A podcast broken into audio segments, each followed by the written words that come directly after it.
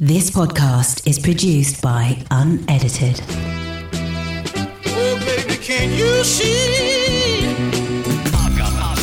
Hello, dreamers, and welcome to this week's Dreamers Disease Short with me, Alex Manzi. And this is a brand new part of the podcast where I will start sharing a short clip from a previous interview. And this will either be some food for thought or a moment of inspiration.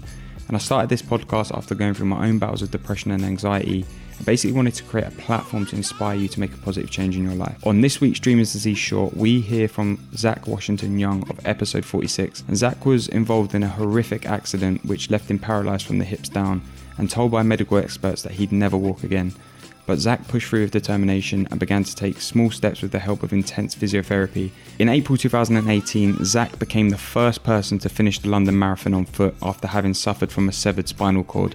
And in this clip, Zach discusses his accident, injury, in depth and how went on to push himself to defy the odds. And this is one of the most inspirational stories I've had on the podcast. So this clip is really powerful, and I hope that you can take a lot from it. Can you give us the, I guess, the detail as well of, of, of the actual injury itself and how it happened and where you were and that kind of moment of time and you know what you kind of went through? Yeah, so I initially I'd been to a music festival called Bestival, which is on the Isle of Wight and we were in a festival for five days or so, and then we were on the bus on the way home. And about an hour into the journey, we were on a motorway going 60 miles an hour, and the front left tire exploded. So there was a blowout. The driver lost control of the vehicle, and the coach went off road and collided headfirst into a huge oak tree the tree was about 400 years old, so it was really heavily rooted, mm-hmm. and the tree didn't move. So the whole of the coach took all of the impact. And yeah. Me and a friend of mine called Michael Malloy, who sadly we lost in the accident, we were sat behind the driver on the front row. Oh wow! So that's the basics of how I was injured. Yeah. I wasn't wearing a seatbelt at the time.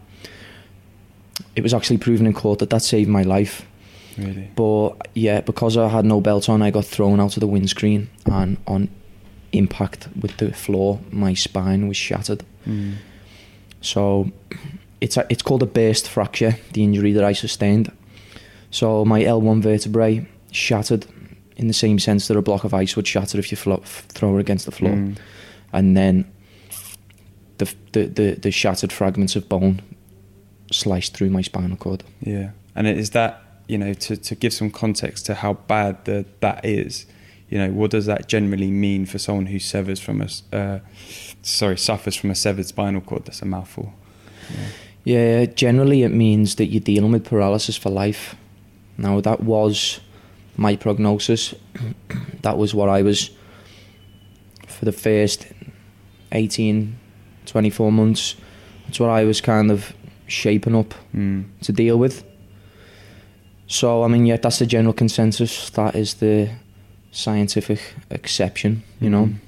When you do recount that moment, what kind of what goes through you now? Uh, you know, as you're telling that story again of how it happened, what's the kind of feelings and emotions that it, it brings to life? Of the actual, the actual incident, incident, the actual crash, and I guess it's a bit of a tough one. I mean, the first thing that constantly comes into my head is our friend Michael, who mm. we lost. That's the first thing. I was actually knocked unconscious straight away. I mean, it all happened so fast. Yeah. So the majority of my kind of recollections of the the incident is what I was thinking before it happened. Mm. We just finished the festival. I was sat on the coach, kind of, you know, just daydreaming out the window. I was just about to start my final year in my law degree. So I was kind of like getting myself into the zone there, yeah. and I was thinking, okay, summer's over. Um, you know, final final year of uni is about to start. Kind of screw your head back on now. And and then that happened. There's a big kind of blackout point throughout it all, and then I remember coming to my senses outside the coach. Mm and it was just pandemonium. I, am sure you can imagine. Yeah. You know, there was there was police and fire brigades everywhere. You know, there was there was a helicopter there waiting for me to take me away. Mm.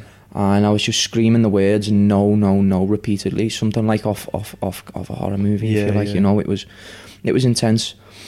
But yeah, I mean, it's difficult to to really say what was going through my head because it was just so traumatic. I guess Yeah. you know, it was intense, Yeah. and that's that's what I remember. Yeah. It's not a problem for me remembering it, and it's the reality of what happened. Yeah.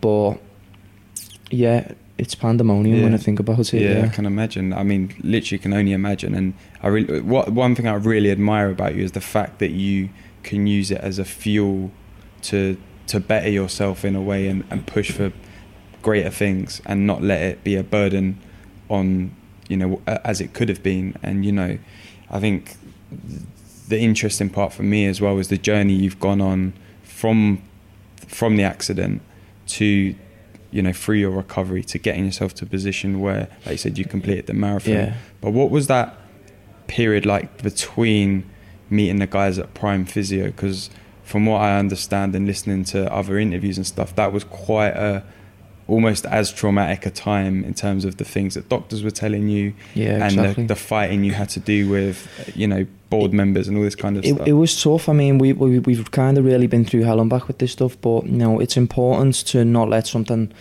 a traumatic experience in your life, kind of define you like that. You know, Mm. it's um, you've you've got to try and use it as a way to, to shape yourself to to create a better you. Mm. So I spent. 12 months, you know, really, really kind of thinking along those lines and really trying to fight things psychologically. yeah I knew deep down that physically I had it in me. Yeah. If anyone would have given me a glimmer of uh, an opportunity, but unfortunately, in in hospital, simply because of what the medical textbooks would dictate, you know, I wasn't given that opportunity. yeah And as a family, we begged and we pleaded and we fought with every kind of medical professional consultant that we come across, and we were just shot down again and again and again and patronised and told to be real, you know. Mm. So, I mean, yeah, it was a really tough time.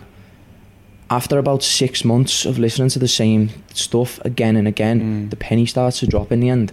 So,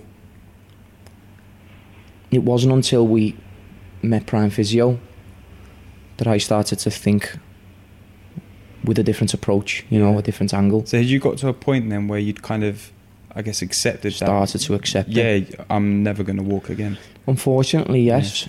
Um, that's why I credit these guys in Cambridge so much.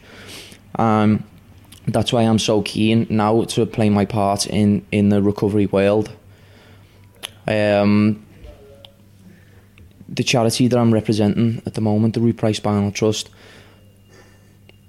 what they specialise in is sending people to Prime Physio, Mm. particularly Prime Physio. So I've got first-hand experience with how just one week in this place can affect and change the mindset of the individual. So, um, yeah, you know that's really important to me. So Yeah. I'm, I'm, I'm, I'm passionate about it, Yeah. and I'm, I'm proud to to play Yeah. a positive role now in this area. There we have it, guys. I hope you took some value from that short clip of my chat with Zach. And if you want to go and check out the full episode, then be sure to go and check out episode 46 and hear that full conversation and Zach's journey in full. Because, like I said, it's one of the most inspirational stories I've had on the podcast, and it's one that I often go back to and refer to when I'm talking about the podcast.